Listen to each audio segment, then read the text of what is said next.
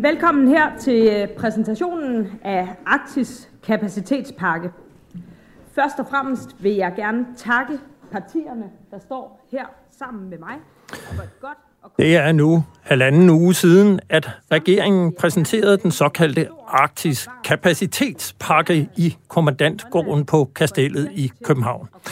Pakken til 1,5 milliarder kroner indeholder blandt andet langtrækkende droner, kystradar, satellitovervågning, en luftvarslingsradar til Færøerne og en helt ny forsvarsuddannelse i Grønland. Men hvorfor lige 1,5 milliarder kroner og løser de nye kapaciteter overhovedet de udfordringer, som Danmark står overfor i Arktis? Det handler frontlinjen her på Radio 4 om i dag. Mit navn er Peter Ernst ved Rasmussen. Velkommen til. Så kan jeg byde velkommen til mine første to gæster i programmet, og det er øh, dig, Torben Ørting Jørgensen, pensioneret kontradmiral, og i dag uafhængig militær analytiker, og så er det Christian Søby Christensen. Du er vice centerchef på Center for Militære Studier og seniorforsker samme sted. Og jeg kunne godt tænke mig indledningsvis at spørge jer, øh, dig Christian Søby, har Danmark styr på sikkerhedssituationen i Arktis? Nej, det har, har vi sådan set ikke, øh, men, men det tror jeg heller ikke har været meningen, at vi skulle have det alene. Man kan sige, skal sige det, sige det kort, så, øh, så har både vores øh, amerikanske venner og andre allierede, såvel som, som analytikere hjemmefra, peget på to problemer. Det handler i første omgang om at, at overskue området, og det øh, handler om luft, og det handler om, om hav og land. Og man kan sige, at den her pakke, den, øh, den øh, lægger vægten mest på, øh, på havoverfladen og på, på landoverfladen. Så, så den hjælper på noget af det, men, men jeg tror ikke, vi er ikke færdige med at diskutere størrelse øh, og, øh, og bevillinger til øh, det danske forsvar i Arktis med den her pakke. Er du enig, Tøre? Ja, det er jeg. Øh, jeg synes, at det, der karakteriserer situationer, hvis man skal forstå den, så skal man måske træde et lille skridt tilbage og så kigge på, hvad der er sket. Øh, for det første, så skal man jo være bevidst om, at jorden er rund, og man skal faktisk have fat i en globus og så kigge op fra Nordpolen og ned på jordkloden. Så forstår man, at Grønland er Middelhavets perle, altså den ligger lige mellem øh, USA og øh, dens potentielle modstandere i Rusland, og for den sags skyld også i, i Kina. Alle baner går hen over det arktiske område. Amerikanerne har siden 2018, hvor de lavede deres National Defense Review, ikke gjort en, øh, en øh, hemmelighed ud af, at øh, de efter at have kæmpet mod langskækkede øh, sandalklædte kæmper i øh, Irak og, og i Afghanistan, havde mistet blikket for øh, den øh, stormagtsvirkelighed, som de også er en del af, og det har de så siden 2018 sat fuld skrue på og komme tilbage igen i den klassiske øh, stormagtskonkurrence. øh, mellem øh, USA og Rusland, men i særdeleshed også mellem øh, USA og Kina. Det kommer og vi til at tale... forstået på den måde. Det, Ja, Tør, det, det, det kommer vi til at tale meget mere om. Men, men indledningsvis kunne det måske være en fordel lige at, øh, hvad kan man sige, tegne det geografiske kort over Arktis op. For, for hvad er Arktis egentlig? Og, og når man søger i analerne her, så kan man jo i hvert fald se, at den normale definition af Arktis, det er det, der ligger nord for Polarcirklen, og øh, andre, de øh, hvad kan man sige, vurderer Arktis ud fra mm, de lande eller det område, der har en gennemsnitstemperatur på under 10 grader om året. Men vi kan i hvert fald slå fast, at Grønland er Arktis, og så har vi den nordlige del af Kanada, vi har den nordlige del af Alaska, der er også Rusland, og så er der jo altså det her kæmpe farvand, og, og det man måske ikke tænker så meget over, når man taler om Arktis, det er jo i hvert fald også, at USA og Rusland grænser jo op til hinanden. Der er ikke mere end tre kilometer mellem to øer, der skiller øh, farvandet altså, ved Beringshavet mellem Rusland og øh, Sibirien. Men hvis nu vi ser på, hvad er det så for spillere? Christian Søby, kan du ikke fortælle os, hvad er det for aktiviteter, Rusland har i og omkring Arktis, og hvad er det egentlig, Ruslands interesser og mål er i Arktis? Jo, men jeg tror, jeg tror, det er rigtig fint at starte med at hvad sådan noget, tegne et billede op i, i, sit, i sit eget hoved i forhold til, hvordan, hvordan regionen egentlig ser ud. Og så den første ting, man jo så gør sig klart, når man kigger på det billede, som, som Tøre sagde, man skal kigge oppefra, det er, at uh, stort set halvdelen af, af Arktis er russisk. øh, halvdelen af landområdet øh, er russisk. Og det, det indikerer jo bare, at, at det her det er altså en del af, af, af det russiske kerneland øh, og russisk hjerteblod. Så det er et, et vigtigt område, øh, historisk og økonomisk for Rusland. Men det er så også et øh, strategisk vigtigt område for Rusland. Og jeg tror, det, tror det, det, det i, i den situation, vi i vidt omfang skal, skal snakke om at se regionen i dag, at den i militærstrategisk perspektiv, så bliver den altså defineret i første omgang af, at det er et rigtig fedt sted at have sine atomvåben stående, hvis man har territorieområdet, fordi de kan nå rigtig langt på rigtig kort tid. Og det er også derfor, at Rusland har øh, sin øh, strategiske atomubåde placeret øh, på Kola-halvøen og har indrettet øh, væsentlige flådestyrker omkring øh, at beskytte de her strategiske atomubåde og øh, er, har kastet rigtig mange øh, rubler øh, og mandetimer efter at udvide sin militære tilstedeværelse, især omkring det her, det her baseområde eller basekompleks. Og det er i vidt omfang den øh, militære øh, udvikling, modernisering, oprustning, hvad man nu vil vælge at kalde den, som øh, bekymrer i stigende grad fra, fra vestlig side og fører til, at øh, for eksempel Norge er meget bekymret, fordi den her oprustning af de her militære forsvarssystemer bliver altså stillet op lige ved siden af, af den norske grænse. Det fører også til, at amerikanerne især øh, efter 2017-18, hvor man i højere grad begynder at fortolke øh, de russiske militære øh, moderniseringer i Arktis i et lidt mere aggressivt lys, begynder at blive, blive bekymret i forhold til, hvad betyder det egentlig for, for det amerikanske fastlands sikkerhed, at russerne er i gang med at opgradere deres militære infrastruktur så tydeligt, og, og her, her, her kan vi jo lige nævne, at i 2017 begyndte russerne så også at øh, udvide og opstille den her base på det, der hedder Alexandraland. Og hvis man tager det sådan igen på, øh, på, på verdenskortet, så ligger det altså på nogle øer øh, midt imellem, hvad kan man sige, den nordlige del af Rusland og Nordpolen. Det vil sige langt oppe og på højde med Svalbard. Og hvis, hvis nu vi lige sender den videre til, til dig, Tøger, hvad, hvad har Ruslands øh, oprusten i Arktis betydet for amerikanernes militære virke? Jo, men altså først så skal man jo forstå, at, at det russiske, altså øh, vi, vi, øh, forklaringsrammen vi har, er ofte præget med den bias, vi skal have, fordi vi er allieret med USA og, og ser på det på samme måde som dem. Men objektivt set, så må man også sige, at, at øh, øh klimaforandringerne og den øgede tilgængelighed i områderne nord for Rusland, altså også indebærer, at Rusland ikke længere er beskyttet af, at området er øh, blokeret med is, og at det kun er i ubåde, der kunne operere derop, og der var ikke nogen som helst risiko for noget som helst andet i den kant. Det er en ny flanke, der er blevet åbnet i et russisk perspektiv, og det betyder naturligvis, at man øh, kigger på at forskyde sit isenkram derop, så man sikrer suveræniteten derop.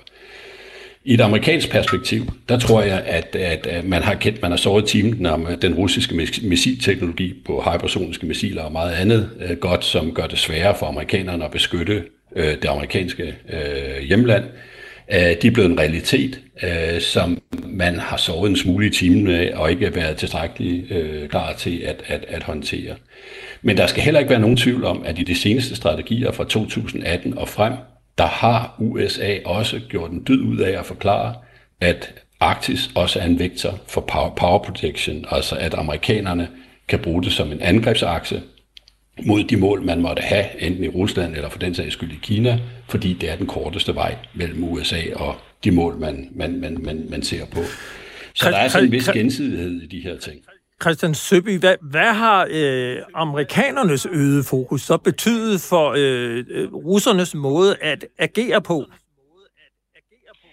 Altså, jeg, hvad hedder det, Tøger stiller det jo meget godt op, ikke? At, at begge parter har en, en interesse øh, eller genfortolker deres interesse i området, og, og har derfor stigende interesse i området, og det driver ligesom begge parter øh, ind i Arktis, kan man sige. Og det er jo så det, som, som, øh, som man sådan et klassisk øh, Øh, sikkerhedsteoretisk øh, udtryk kalder et sikkerhedsdilemma. Ikke? At de, de prøver begge to, og begge parter prøver på at styrke deres position i området. Det fører til, at den anden part bliver mere usikker, som derfor så styrker sin tilstedeværelse, og det fører så til, at begge parter potentielt bliver, bliver, bliver mere sårbare, eller mere, føler sig mere usikre. Så som jeg siger, der er, der er nogle, nogle, nogle, nogle, der er højere spænding i området, fordi parterne føler hinanden på tænderne, og amerikanerne russerne har hele tiden været paranoide for, hvad amerikanerne ville gøre i Arktis. Nu er amerikanerne så også begyndt at blive mere og mere utryg for, hvad russerne gør, øger dermed deres tilstedeværelse. Og vi Men, kan jo se, be, be, kigger på, på, på, hvad hedder det, de seneste par, par år, kan vi se, at det amerikanske militær bevæger sig markant mere øh, hvad skal man sige, op i og ind i Arktis. Betyder det, at vi endegyldigt kan punktere myten om, at uh, Arktis er et lavspændingsområde? Christian, dig først. Nej, jeg, altså, hvad det, jeg, jeg tror, vi bliver nødt til at, at hvad det, skille tingene ad, fordi man kan sagtens have, have hvad hedder det, et velfungerende samarbejde og, og mødes og lave aftaler om øh, fiskeriudnyttelse øh, og moratorier på at fiske det ene og det andet sted, og miljøregulering øh, og, og i øvrigt en masse andre gode ting, og konkurrere militært på samme tid. Det kan sagtens også gøres, så på den måde kan der godt være, være stigende spænding på, på, på et parameter og, og hvad hedder det, samarbejde på det andet. Men det er klart, at den, den, den strategiske betydning er større, og det, det er i vidt omfang det amerikanske, hvad skal man sige, at amerikanerne har stillet deres øh, militærstrategiske kigger skarpt på Arktis, der, der, der betyder, at, at også Danmark øh, bliver nødt til at hvad det, vågne op og se, hvad det egentlig er, vi føler er... Øh, Tør, er, er, er du enig i, at, at, at, at Arktis er et uh, lavspændingsområde, eller ikke uh, nødvendigvis er et uh, lavspændingsområde? Jamen, det er ikke et lavspændingsområde, fordi den strategiske betydning af Arktis og, de, øh, og den base, som USA har i Grønland, er utrolig høj. Altså, det er ikke, og det er ikke kun øh, missilforsvar, missilvarslingsmæssigt, det er også... Øh, at man øh, på Tulebasen har øh, de her øh, faciliteter, der gør, at man kan kommunikere med de øh, lavtflyvende øh, øh, øh satellitter, der, der, der, der kredser fra nord til sydpolen, og hvor man har behov for at, øh, at kunne kommunikere med dem for at få informationer til og fra øh, dem her så, så hurtigt og effektivt som muligt. Det er vitale interesser for USA at have, de her, at have sikkerhed for, at de her ting de fungerer også i spændinger og i krig midt i det her, der ligger jo så kongeriget Danmark og ikke mindst Grønland, og amerikanerne har jo i hvert fald presset meget på for, at vi skulle gøre noget mere for at kunne følge med i, hvad, hvad der sker i øh, Grønland og i arktisk område. Og derfor lancerede regeringen jo så en såkaldt øh, arktisk kapacitetspakke, som her bliver præsenteret ved et pressemøde den 11. februar. Jamen, velkommen her til øh, præsentationen af Arktis Kapacitetspakke. Først og fremmest vil jeg gerne takke partierne, der står her sammen med mig. Den 11. februar kunne forsvarsminister Trine Bramsen med ordførende fra de fem partier bag forsvarsforledet i ryggen løfte sløret for en ny Arktispakke. I alt er partierne blevet enige om nyanskaffelser for 1,5 milliard kroner med en medfølgende årlig driftsudgift på 300 millioner kroner. Der er behov for, at forsvaret får nye kapaciteter, så vi bedre kan holde øje med Arktis og Nordatlanten, hvad der sejler og flyver.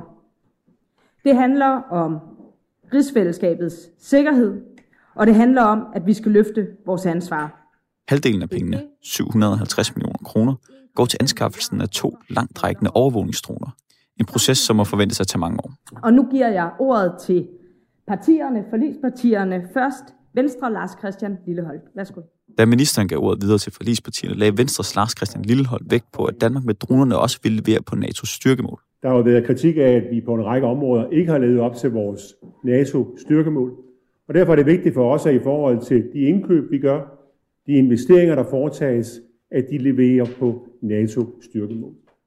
Den næststørste udgift er genetablering af luftvarslingsradar på Færøerne til 390 millioner kroner, og pakkens overskrift, overvågning, gik igen i flere andre erhvervelser kystradar, små droner og satellitovervågning. Tak for det. Så er det radikale venstre, Martin Lidegaard. Overvågningen af blandt andet havområdet i Arktis kommer naturligvis forsvaret til god. Men i mindst lige så høj grad de civile myndigheder, måtte man forstå. Øh, det afgørende for os radikale har været, at hver eneste af de poster, der bliver sat af i det her forlig, kan både anvendes militært og civilt til beredskabet. Det gælder dronerne, det gælder uddannelsen, det gælder radaren. Så jeg synes, det er en god dag for alle. Øh, både dem, der kærer sig om forsvaret, af Arktis, men også dem, der kærer sig om beredskabet og et mere sikker Arktis i nær forstand. Tak. Ifølge Lidegaard kunne overvågningen også bruges til forskning i klimaforandringer. Men for uden overvågning stak særligt et tiltag ud blandt de øvrige i pakken. Partierne har nemlig afsat 50 millioner kroner til etablering af en forsvarsuddannelse på Grønland. Tak for det. Så er det Dansk Folkeparti Søren Espersen. Værsgo. Og det var noget, som optog Søren Espersen. Men jeg er meget, meget optaget af, øh, at når det nu også bliver øh, åbner for en, en øh, egentlig grønlandsk øh, forsvarsuddannelse, hvor unge grønlændere kan komme ind øh, og så få et værnepligtsforløb, der gør, at de, hvis de har lyst, øh, kan fortsætte da der blev åbnet op for spørgsmål fra de fremmødte. Altså, kommer, der også til at, kommer man også til at opruste mere offensivt? Så vil flere gerne vide, hvad Danmark stiller op, hvis man med den øgede overvågning konstaterer fjendtlig aktivitet. Hvis man nu så opdager noget, der er fremmed fjendtligt, hvad skal Danmark så gøre? Jamen, der er jo klare beføjelser øh, til forsvaret, øh, hvis der er nogen, der laver ulovlige aktiviteter. Men først og fremmest handler det om, at vi kan holde øje med de øh, aktiviteter, der foregår. Eksempelvis var der i øh, sidste forår forlydende om øh, russiske overflyvninger af færøerne. Men sandheden er jo, at vi ved ikke, om det er rigtigt eller om det er forkert, altså ulovlig overflyvning af færøerne, fordi vi har ikke en radar, der kan, der kan se, om, om, om det er sket eller ej. En af de fremmødte drog en parallel til den del af rigsfællesskabets luftrum, der befinder sig over Danmark. Her står afvisningsberedskabets kampfly klar til at gå på vingerne året rundt, og den kapacitet mangler stadig i Arktis til trods for den forbedrede overvågning, når investeringerne materialiserer sig på Grønland og Færøerne. Har I tænkt over, hvad man skal gøre? Altså, der er jo blevet sagt A, og så skal der vel også kunne siges B. Det kommer jo helt an på, hvad det er for aktiviteter, der er. Og tænkningen i de her kapaciteter er jo også, at det ikke frister nogen til at komme ind i området. Altså, Men hvorfor at, skulle de ikke komme ind i området, hvis ikke der er noget, der kan skræmme dem væk? Jamen det må vi jo tage stilling til, når vi ser, hvad der er for aktiviteter i området. Øh, og, og, og det er jo også derfor, jeg siger meget klart, at det er ikke sikkert, at det er sidste gang, at, øh, at vi har stået her. Og den pointe skærpede Venstres Lars Christian Lilleholdt yderligere. For Venstre der er det her jo første skridt.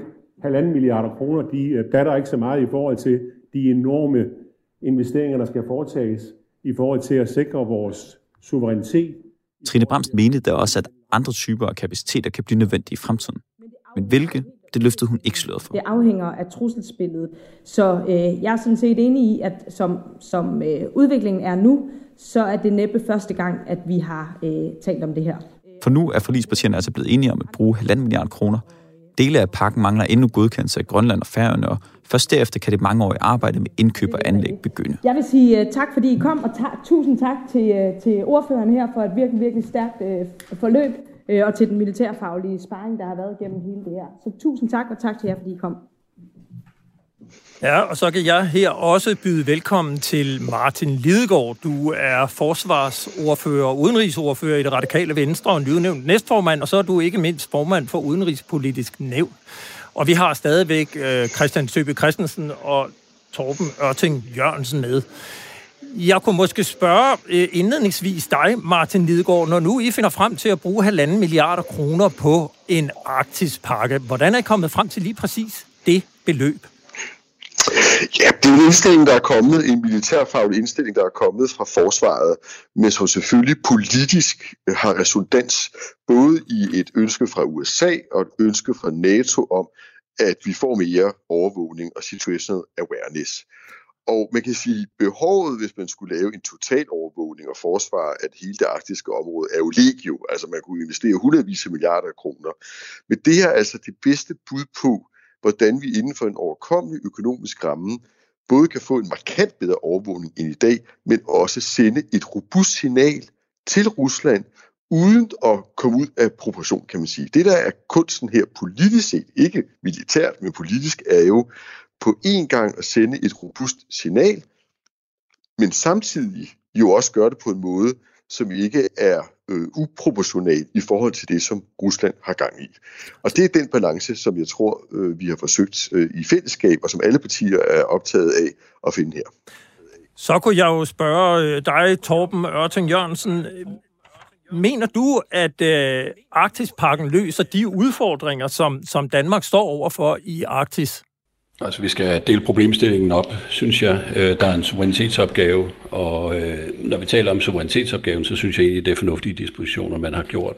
Og så vil jeg gerne lige følge op på det, som øh, Martin Lidegaard sagde, at det var signalgivning, robust signalgivning over for Rusland. Jeg tror at i lige så høj grad, der er tale om robust signalgivning over for USA. Og Christian Søby, når, når du så ser på denne her øh, Arktis-pakke, hvor meget af, øh, af indholdet i den mener du så, man kan føre tilbage til de forventninger, USA har haft til, øh, hvad vi skulle gøre i det arktiske område? Det var et, et kritikpunkt fra amerikansk side, at Danmark ikke vidste, hvad der foregik. Øh, og man kan sige, med, med de penge, der er afsat i den her pakke, så er det jo stort set alt sammen penge, der handler om at få mere styr på, hvad det er, der foregår.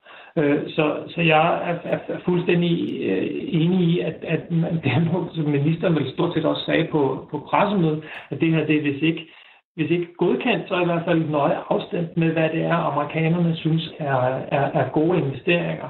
Mange af de her ting er jo altså også, hvad hedder det, altså militærfaglige bobler, som har, har ligget øh, hvad skal man sige, i, i, i miljøet i forhold til, hvad man gerne fra forsvarets side ville have, hvis man skulle et eller andet mere øh, i, i Grønland.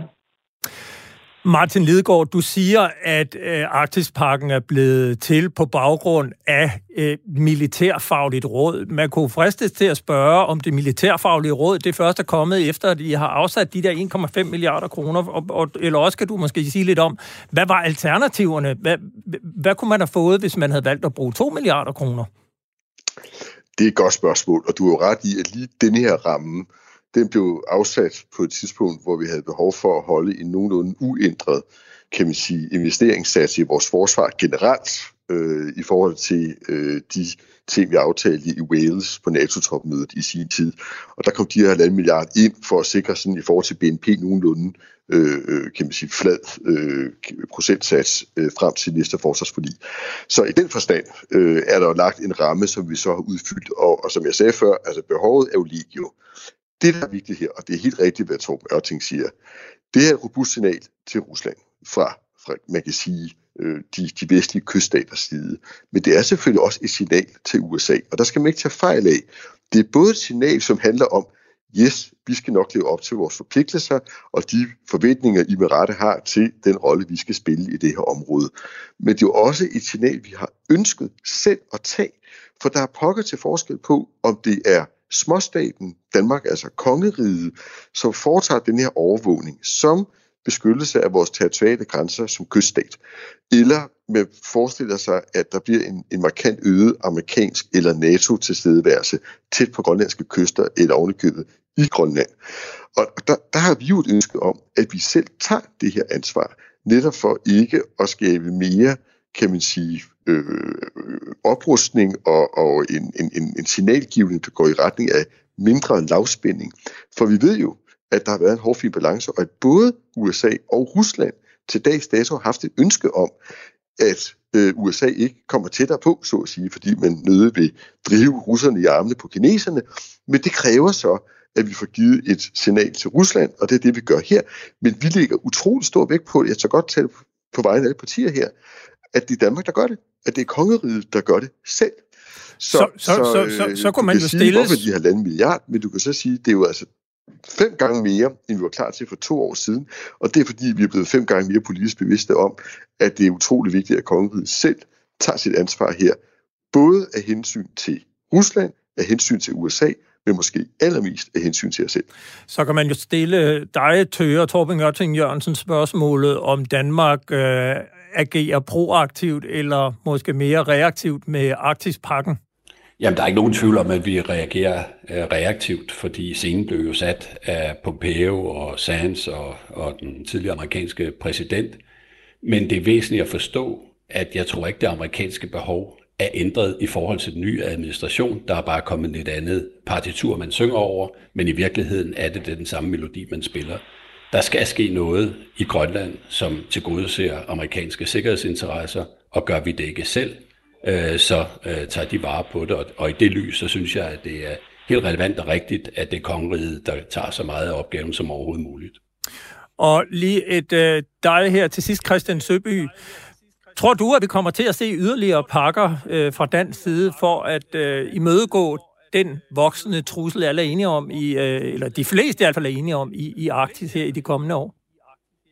Ja, det kan, jeg, det kan jeg sagtens forestille mig, og nu er det svært at spå om fremtiden, men, men, men jeg, jeg vil måske holde en lille smule øje med amerikanske ønsker om, øh, om øh, adgang til, øh, til havne eller baser eller anden form for infrastruktur. Jeg vil godt lige knytte en sidste kommentar til, til, til pakken og, de, og, det, og hvad hedder det, de, de 750 millioner, der er afsat til, til, til de her droner, som jo altså er en, en, en ganske, ganske øh, avanceret teknologisk kapacitet, som forsvaret ikke har nogen øh, erfaring med at drive. Så det er altså et, et stort øh, teknologisk brød, man, øh, man giver sig i gang med at spise her, og det bliver interessant at se, hvordan det bliver, øh, bliver effektueret.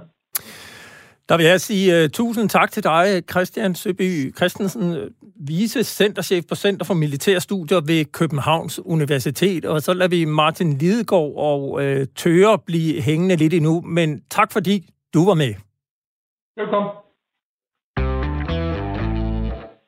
Du lytter i øjeblikket til Frontlinjen. Mit navn er Peter Ernst Ved Rasmussen, og vi taler i dag om sikkerhedssituationen i Arktis i lyset af den kapacitetspakke til 1,5 milliard kroner, der blev indgået i forrige uge. Vi skal lige høre et lille klip fra præsentationen af Arktispakken den 11. februar. Der er behov for, at forsvaret får nye kapaciteter, så vi bedre kan holde øje med Arktis og Nordatlanten, hvad der sejler og flyver. Nu har jeg øh, Carsten Marup med. Du er major og øh, leder af Center for Luftoperationer ved Forsvarsakademiet. Nu hørte vi lige uh, Trine Bramsen her, og jeg kunne så spørge dig, får vi med denne pakke de nødvendige kapaciteter til at overvåge luftrummet i Arktis? Jamen, det kommer an på, hvem man spørger. Fordi hvis politikerne har defineret, at de ikke har brug for mere end det, som er i pakken, så er svaret jo ja. Men, øh, men hvis det er, at man ønsker at overvåge, hvad der egentlig foregår i, øh, i Arktis og Grønland, så er svaret jo helt klart nej. Fordi der er intet i pakken, som giver luftrumsovervågning af, af Grønlands territorie eller i Arktis øh, som sådan.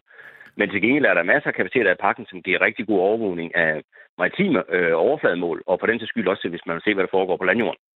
Og det skal du lige uddybe, fordi selve Arktispakken, den indeholder jo både kystradar og satellitovervågning og to langtrækkende droner, der kan flyve, hørte vi, 3.000 km væk fra, hvor de bliver sendt afsted.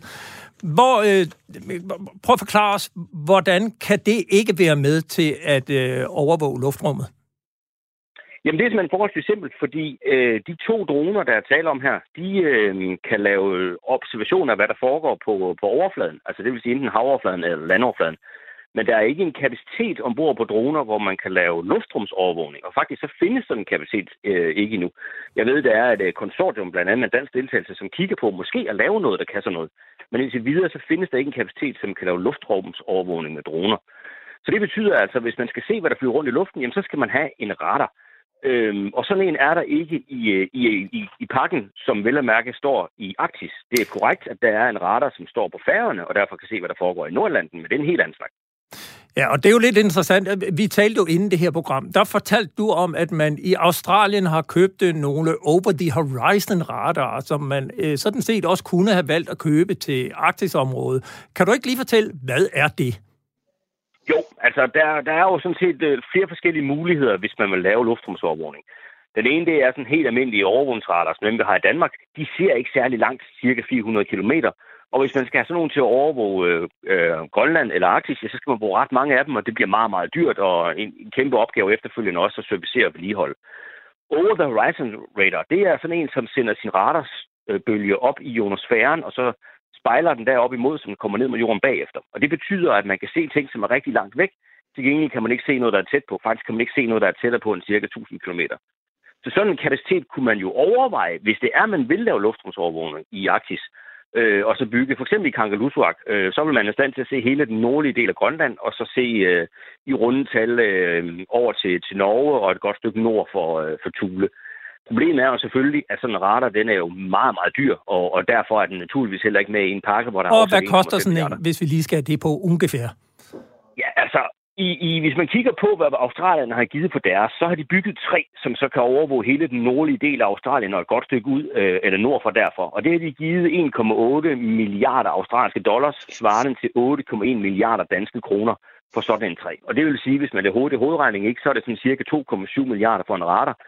Øhm, og om det så er dyrere eller billigere at anlægge den i Kangalusuak, end det er et eller andet sted nede i den australske bush, det ved jeg ikke, men jeg forestiller mig ikke nødvendigvis, det er billigere i hvert fald. Så det er altså en pæn dyr kapacitet, vi taler om. Nu kan vi jo så bare spørge Martin Lidegaard, som jo har været med til forhandlinger. Er det noget, man overhovedet har overvejet og diskuteret om sådan noget her, altså en over-the-horizon radar, kunne øh, være noget, der var effektivt, eller man kunne bruge i, i, øh, i Grønland? Og har man eventuelt overvejet, om nogle af de her kapaciteter, man kunne dele udgifterne med amerikanerne? Det har vi ikke haft øh, på bordet. Øh, det er ikke noget af det, som, som forsvaret har valgt øh, at, at indstille. Og jeg gætter på, at en del af forklaringen på det er jo, at øh, vi har tulleradaren, øh, som i hvert fald tager noget af det, øh, som øh, det behov, som der er for at, øh, at overvåge øh, hele luftområdet. Det er selvfølgelig øh, ikke os selv, øh, men det er amerikanerne. Og jeg skal ærligt indrømme, at jeg ikke fuldstændig styr på, og det er jeg heller ikke sikker på, at nogen andre af de øh, tilstedeværende i studiet har præcis hvor meget og hvad amerikanerne kan se øh, gennem deres øh, tuleretter. Men, men altså, man kan jo ikke afvise, at behovet kan komme. Lige nu tror jeg nok, at der har været en erkendelse af, at vi simpelthen ikke havde et tilstrækkeligt overblik over, hvad der skete til havs. Øh, og derfor har det været et, øh, et stærkt fokus, øh, fordi vi ved, at øh, russerne med jævn mellemrum besejler de her områder, og øh, det er så der, vi er startet. Tøger Torben Ørting Jørgensen, hvad vil Danmark få ud af at have sådan en over the horizon radar, eller, og har den overhovedet nogen effekt, eller vil man kunne bruge pengene bedre? Ej, jeg synes jo, at øh, det er at, at, at skyde gråsbo med, med, med kanoner og begynde at tænke i de baner. Altså det, vi taler om her, det er en suveræn, suverænitetsmæssig indsats, der skal til for at sikre, at øh, øh kongerigets suverænitet øh, bliver, bliver håndhævet. Øh, Øh, en, en over-the-horizon radar øh, vil formentlig øh, kede operatørerne øh, ihjel i løbet af ganske øh, kort tid, fordi der sker ikke så, for, for, øh, øh, så meget i det luftrum, vi taler om her. Det er selvfølgelig det lille blip, man sidder og kigger efter, som så kan være forskellen. Men, men i relation til den suverænitetsmæssige indsats, der, der mener jeg ikke, det er der, man behøver at starte. Det kan være et endemål, men, øh, men det er ikke der, man begynder at starte. Og så synes jeg også, vi skal sondre mellem, hvad er kongerigets behov?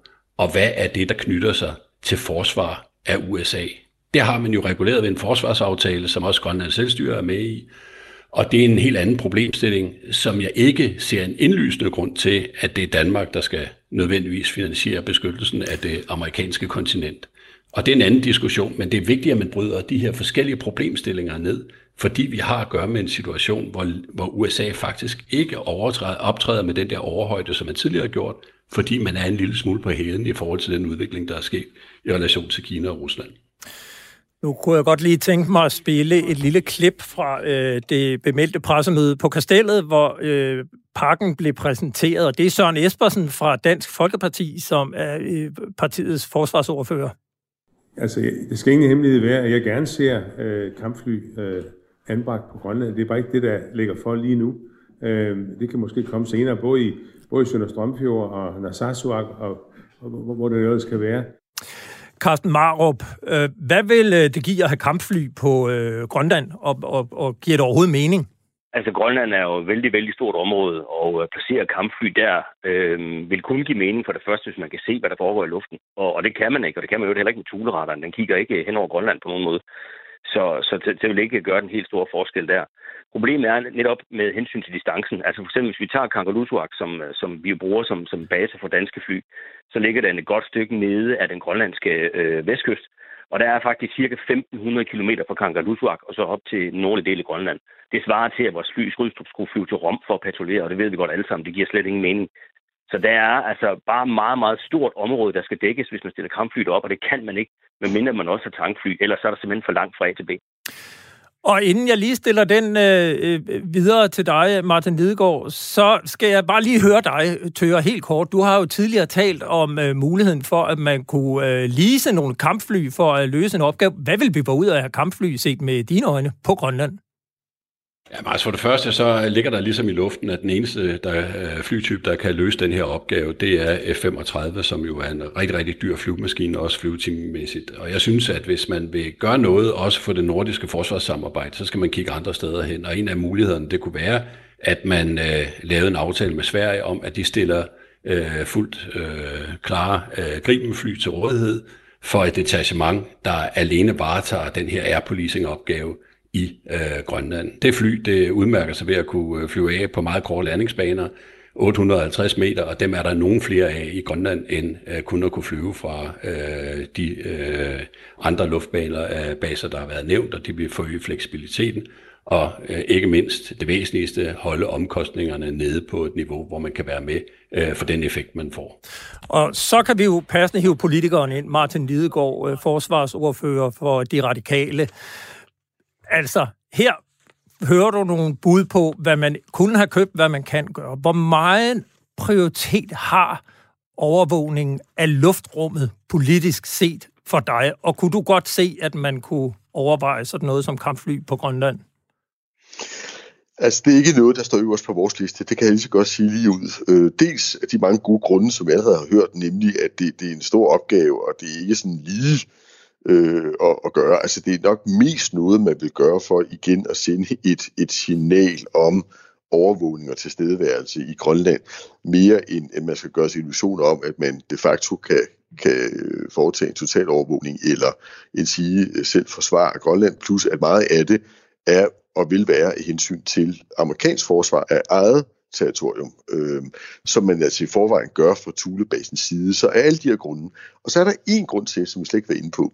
Vi har lagt utrolig stor vægt på, at, at alt det, vi har investeret i her, har et dual use øh, hensyn. Og det vil sige, at det kan både bruges til at styrke vores forsvar og til øh, militær tilstedeværelse, men det kan faktisk også bruges til det civile beredskab, både i forhold til redningstjenester, forureningsulykker osv. Og det synes vi giver rigtig god mening, fordi vi ved, at transporten vil stige i området, men simpelthen også fordi, at det giver så en bedre samlet udnyttelse af de kapaciteter, som vi altså bruger rigtig mange penge på, øh, til gavn og glæde for, for de indbyggere, der er i den nordlige del af kongeriget. Og der har vi jo Challenger-fly til øh, at assistere, øh, og vi har, nu får vi også droner til at tage den del af hvad skal man sige, luftrummet, som er af mere civil karakter. Øh, så heller ikke her ser vi det helt store behov for tilstedeværelsen af kampfly sådan i overskuelig tid i hvert fald. Men jeg hørte også sige, at du synes, det er vigtigt, at de kapaciteter, man køber til Grønland og til Arktis, de skal netop dual use, hvor det ikke kun er, at de skal kunne anvendes til søredning og, og miljøkatastrofer. De skal også kunne anvendes militært, og man kunne så spørge dig, hvad ser du som det næste, hvis man kigger den i, i den militære værktøjskasse? Hvad er der brug for på Arktis med, den, øh, trussels, med det trusselsbillede, vi har i dag, og det vi kigger ind i? Er det noget med overvågning, altså luftrumsovervågning, eller øh, kunne det være noget, hvad der foregår under havet, eller, hvad ser du som, som der, hvor man skal have øjnene rettet fremadrettet? Det tør jeg simpelthen ikke helt sige. Altså blandt andet fordi, at øh, nogle af de spørgsmål, øh, som jeg ikke helt kan løfte for her, men nogle af de spørgsmål, vi har stillet undervejs til forsvaret, har man ikke kunne besvare af den enkle grund, at vores overvågning ikke har været dækkende nok. Så vi bliver jo også klogere, når den her pakke i forskellige etapper bliver realiseret. Vi bliver simpelthen også klogere på, hvad aktiviteten er i området, både civilt og forsvarsmæssigt. Men der er vi jo 6-8 år ude i fremtiden. Er på andre områder, end dem vi har til gode set i, øh, i denne her pakke. Men jeg kan sige sådan rent politisk, at vi vil, ligesom amerikanerne, være stærkt optaget af, at der er proportion i de investeringer, vi foretager. Og det betyder altså på den ene side, at vi vil holde meget øje med, hvad det er, Rusland går og laver, i den forstand, at hvis de fortsætter en oprustningsmønster, så kan vi jo ikke bare lade det gå upagtet hen, men omvendt også sende det signal, at hvis man holder igen fra russisk side, så ser vi heller ikke noget behov for at skulle investere mere. Og det fører jo lidt hen til, øh, til et spørgsmål, som måske går lidt mere på, hvis man har brug for større kapaciteter. Altså, øh, der er jo ingen tvivl om, at vi lytter meget til amerikanerne. Og amerikanerne har jo Thulebasen i den nordlige, i den nordvestlige del af Grønland. Kunne du forestille dig, at man samarbejdede med amerikanerne, og amerikanerne om eventuelle fælles øh, kapaciteter i fremtiden? Altså, at man simpelthen deler udgiften, hvis man har brug for mere deroppe? Altså, jeg er nået en alder, hvor man aldrig skal udelukke noget som helst. Men, men jeg tror ikke, det ligger på tegnebrættet øh, i øh, hverken Pentagon eller Danske Forsvarsministerium på nuværende tidspunkt. Og det tror jeg ikke, det gør, fordi at det allervigtigste, den aller, allervigtigste sikkerhedspolitiske interesse for Danmark, det er at holde sammen på rigsfællesskabet og sikre, at både Grønland og Færøerne er ombord i alle de beslutninger, vi træffer. Fordi at den enighed og den indbyrdes forståelse er det allervigtigste kort, vi har, både geopolitisk, forsvarspolitisk og sikkerhedspolitisk. Både i forhold til Rusland, i forhold til amerikanerne, i forhold til kineserne. Og mm. derfor øh, ved vi jo også, at, at grønlænderne og færøerne har øh, store betænkeligheder ved mere offensive investeringer, øh, både med og med amerikanerne, og derfor er det ikke noget, jeg ser for mig lige nu. Carsten Marup, helt kort her til sidst. Hvis det stod til dig med din viden omkring øh, Arktis og omkring, hvad der foregår i luften i hvert fald, hvad vil du anbefale politikerne, at man skulle se på eller investere i for at øh, løse nogle af de udfordringer, vi har i Arktis? Nå, men altså, lidt ligesom som Martin Lidegaard lige sagde, så er det jo svært sådan at sige helt præcis, hvad det skal være. Øhm, blandt andet også, fordi vi ved jo heller ikke helt, hvad det er, amerikanerne de egentlig godt kunne tænke sig os. Altså, nu fortalte jeg jo før, nu Horizon Radar, den kan løse opgaven, men det er ikke det samme som, jeg synes, det er en god idé, vi køber sådan en, fordi den er alt for dyr, og er helt enig med tøger i, at det er en ordentlig kanon til at skyde en lille gråsbog. Omvendt er også nødt til at sige, hvis det er, man gerne vil lave airpolicing, hvis det er, man gerne vil indsætte kampfly, så bliver man nødt til at gøre det på baggrund af et opdateret luftrumsbillede. Og det får man altså kun ved at have en eller anden form for radar som kan gøre det. Og så skulle man måske overveje at købe en, en, en, en maritim platform, som både kan hvad hedder det, holde øje med øh, overfladen, men som også kan holde øje med luftrummet, som for eksempel den svenskerne har, som, som vi kan slå to fluer med et smæk. Og så kunne man eventuelt, hvis det var, man vil fra tid til anden har kampfly på besøg, så bruge den platform til at lave luftrumsbilledet, som så kan indsættes på grund af. Men, men altså, hvad, hvad der skulle sættes til af, af midler og ting og sager for at, at, at gøre det bedre i Arktis, det vil jeg da politikerne bestemme. Nu vil jeg faktisk sige øh, farvel og tak til Torben Mørting Jørgensen, fordi du var med til at gøre os klogere i denne her udsendelse omkring, øh, hvad der foregår i Arktis og, og hvad der er øh, brug for. Og jeg siger jo så også farvel til dig, Carsten Marup, øh, major på Forsvarsakademiet, øh, chef for Center for Luftoperationer. Tak fordi I begge to var med her til at gøre os klogere på Arktis. Så kan jeg byde velkommen til Aja Kemnitz Larsen fra IA. Du er medlem af Forsvarsudvalget og næstformand i Grønlands udvalget. Jeg kunne jo godt tænke mig at spørge dig, hvordan har du været inddraget i tilblivelsen af Arktisparken? Vi har haft øh, møder direkte med, øh, med forsvarsministeren omkring det her, og øh, så har vi jo lavet et forsvarsudspil for nogle år tilbage, som jo er noget, jeg også har kæmpet for i mange år, som, som jeg også kan se, at, øh, at ministeren også har skillet lidt til i forhold til den her Arktispakke. Ja, og hvordan har ministeren skillet til det? Jamen helt konkret, så er det jo den her forsvarsuddannelse i Klusvak, øh, som har været et ønske fra Grønlands side, at, øh, eller fra IA's side, at man havde en, en værnepligtslignende uddannelse i Grønland, så man kunne få flere grønlandere til at øh, aftjene værnepligten, øh, men man gør det på en frivillig måde. Det har været et stort ønske fra vores side. Og fortæl så lige, hvad indeholder den forsvarsuddannelse øh, af værnepligtige i Grønland? Det er der ikke rigtig nogen, der ved, fordi det er sådan set op til Naalakkersuisut at beslutte helt præcis, hvad uddannelsen skal indeholde. Og det synes jeg egentlig er ret fint, at man selvfølgelig vil se på, hvad er det for nogle øh, elementer af en værnepligtsuddannelse, som er rigtig gode at, at have, og samtidig at man også kigger på, hvad kan der være specifikt i Grønland, vi har brug for. Øhm, jeg tror, det bliver rigtig, rigtig vigtigt at have et fokus på netop det her med lavspænding og de civile opgaver, som forsvaret jo også løb, løser i, i Grønland. Det kunne være at bidrage til, til search and rescue. Det kunne være at sikre, at man selvfølgelig har fået førstehjælp, førstehjælpskursus, og man har fået forskellige andre elementer, øh, som selvfølgelig også er med til at sikre noget disciplin og noget sammenhold, som er nogle af de positive ting, som rigtig mange unge jo får ud af det at tage en værnepligtsuddannelse. Og inden jeg så lige drager Martin Lidegaard ind, så kan du måske svare på, øh, set fra IA's side, hvilken rolle skal Grønland så spille, når rigsfællesskabets sikkerhedspolitik fastlægges? Jamen, vi synes jo, at vi skal sidde med øh, på lige fod med, med mine kollegaer i Folketinget. Øh, det står jo sådan set også i, i grundloven, at vi er lige folketingsmedlemmer alle sammen, og, og vi alle sammen har en, en demokratisk ret til at være der, hvor vi er så kan man sige, at øh, det kan godt være, at det skal være et hjørne, der så handler om Grønland, hvor vi specifikt sidder med.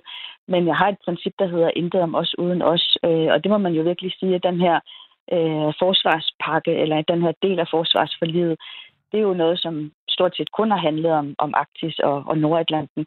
Og der giver det bare rigtig, rigtig god mening, vi selvfølgelig også sidder med og byder ind med løsninger der, hvor vi kan se, at der er nogle udfordringer. Martin Nidegaard, hvor vigtigt har det været at have grønlænderne med i denne her aftale? Det er fuldstændig afgørende.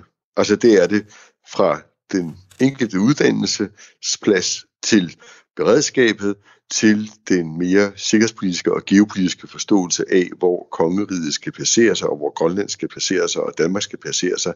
Altså den gensidige forståelse og enighed bliver vigtigere og vigtigere, og derfor forudser jeg også, at både Grønland øh, især, øh, men også Færøerne vil få større og større indflydelse på, hvordan vi tænker øh, det her, fordi vi har så stor brug for enighed. Det er nogle gange lidt kompliceret, for at sige det lige ud, fordi øh, der er både øh, to grønlandske og to færøske mandater i Folketinget, som øh, skal inddrages, og som også sidder udenrigspolitisk nævn, øh, og som øh, hver gang det handler om det her, det tror jeg også, Aya trods alt vil give mig ret i, bliver mere og mere inddraget. Men der er selvfølgelig også en grønlandsk regering øh, og øh, ministre deroppe, og øh, i den her situation, der er, er jo medlem af et parti, som ikke er i den grønlandske regering, eller var, nu er der jo valg i Grønland, men altså, øh, og derfor kan vi sige, at vi, det er både vigtigt, at regeringen rådfører sig med deres kollegaer i regeringen, men også vigtigt, at de medlemmer, der er i Folketinget, bliver hørt, og at vi i det hele taget skaber så stor bredde, både i det danske Folketing og i det grønlandske politik og færøsk politik, sådan så de forlig, vi laver, er rodfæstet også parlamentarisk og kan holde, så vores allierede ved, at der er robusthed og sikkerhed bag de beslutninger, der træffes, men selvfølgelig også vores modstandere. Fornemmer du, at der er enighed mellem de danske partier i Folketinget og så de nordatlantiske mandater omkring, hvad man skal gøre i Arktis? Ja, altså, øh, der er nuanceforskelle, men, men, men det er nok et af de områder, vil jeg sige, hvor jeg oplever størst, sådan, hvad jeg skal udtrykke det, altså øh, fælles fodslag og fælles interessevaretagelse og en enormt stærkt ønske om, at rigsfællesskabet styrker sin position både internt og eksternt. Øh, og vi har nogle diskussioner, vil jeg sige. Øh, det er nogle af de mere spændstige diskussioner, vi har både i nævnet og i forsvarsforligskredsen, fordi, for at sige det lige ud, på det her område er kongeriget jo i fællesskab sammen en storspiller.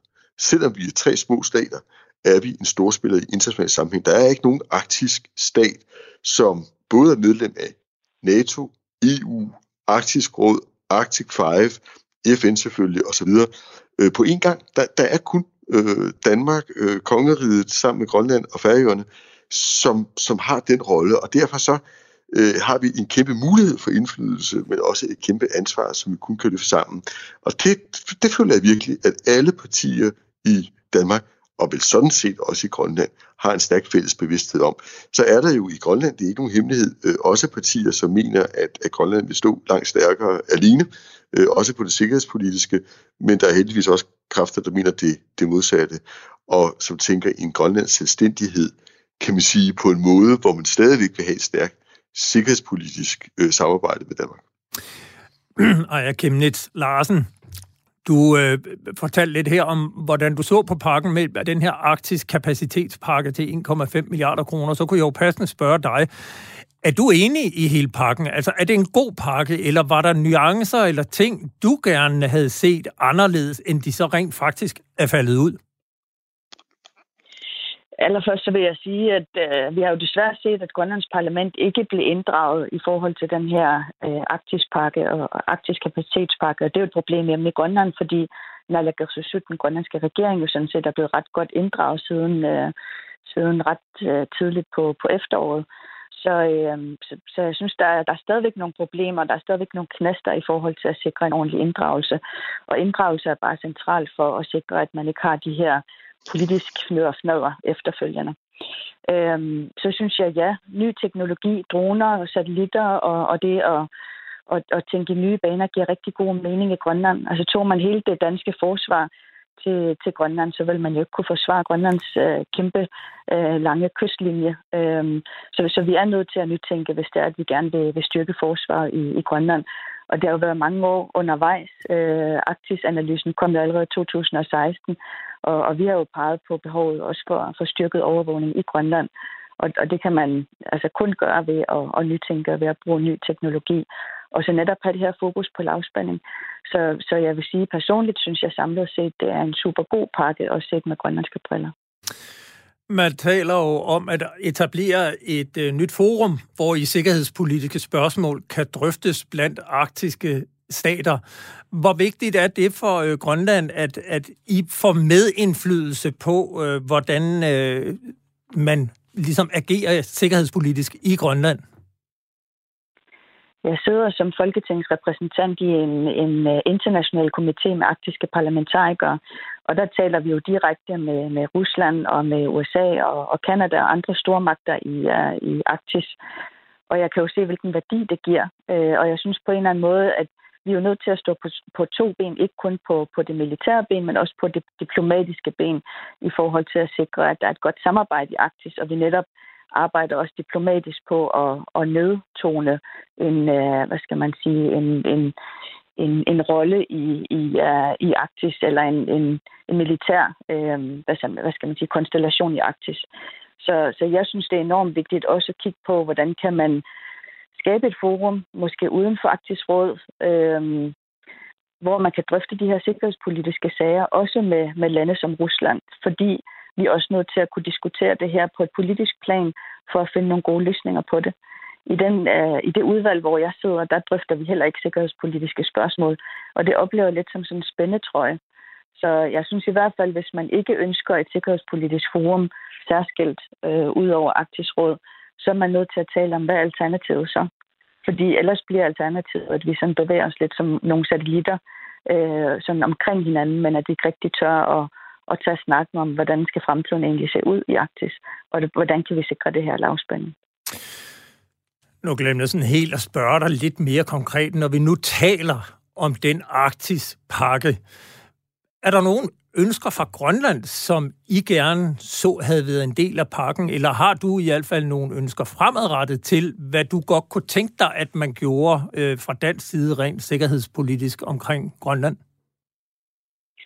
Jamen, for det første, så, så er overvågningen ikke gjort med den her pakke. Øh, der er jo kæmpe stor opgave stadigvæk i at sikre god overvågning sikre godt samarbejde med, med landene omkring os, øh, blandt andet Kanada, og, altså, og styrke NATO-samarbejdet øh, i, i Arktis. Så der er jo masser af ting, man godt kunne pege på, som, som man kan styrke. Men øh, derudover så, så jeg egentlig gerne, at man tænkte sådan Grønlands erhvervsliv lidt mere ind i opgaveløsningen. Og noget af det, der har været vigtigt for os, det har i virkeligheden været at tænke øh, en, en aktør, øh, som er Greenland, den, som jo allerede opererer i, i Grønland, mm. som øh, det største flyselskab og, og er rundt omkring i Grønland, som måske også kunne være med til at understøtte noget af det, som Arktisk Kommando laver i, i Grønland. Mm. Så det, det er et hjørne, jeg, jeg gerne så, at vi havde mere fokus på. Og så synes jeg, det er super fint at have fokus på det grønne forsvar. Altså, at de opgaver, som forsvaret skal løse også i Grønland, de skal selvfølgelig også være, være grønne og klimavenlige øh, det, det, det bakker helt sikkert op omkring. Martin Lidegaard, øh, du sagde selv her, hvordan altså arktisk kapacitetspakken blev egentlig økonomisk besluttet for to år siden. Der er sket meget på to år, og øh, at, at der formentlig kommer til at, øh, at ske mere. Hvornår forventer du, at I øh, fra politisk hold igen skal diskutere, hvad man kan gøre ved Arktis. Bliver det måske lige frem del af det kommende forsvarsforlig? Vente. Altså, øh, dengang vi aftalte de her halvanden milliard, der lå det slet ikke i kortene, at det hele skulle gå til Arktis. det kan jeg altid godt sige med det samme.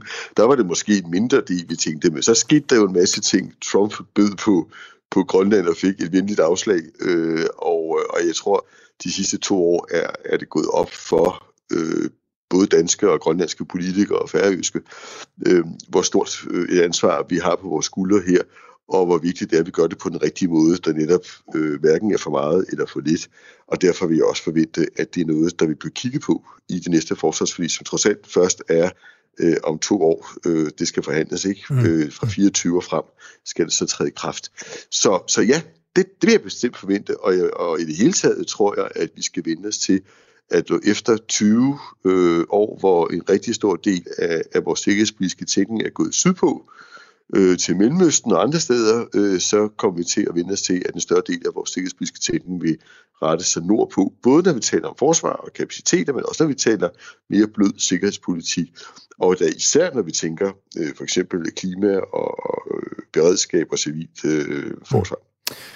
Det blev ordene i denne udgave af Frontlinjen. Programmet blev lavet i samarbejde med Jeppe Rets Husted, har du ris, ros eller gode idéer til emner, vi bør tage op, så kan du kontakte os på frontlinjen snablag radio4.dk.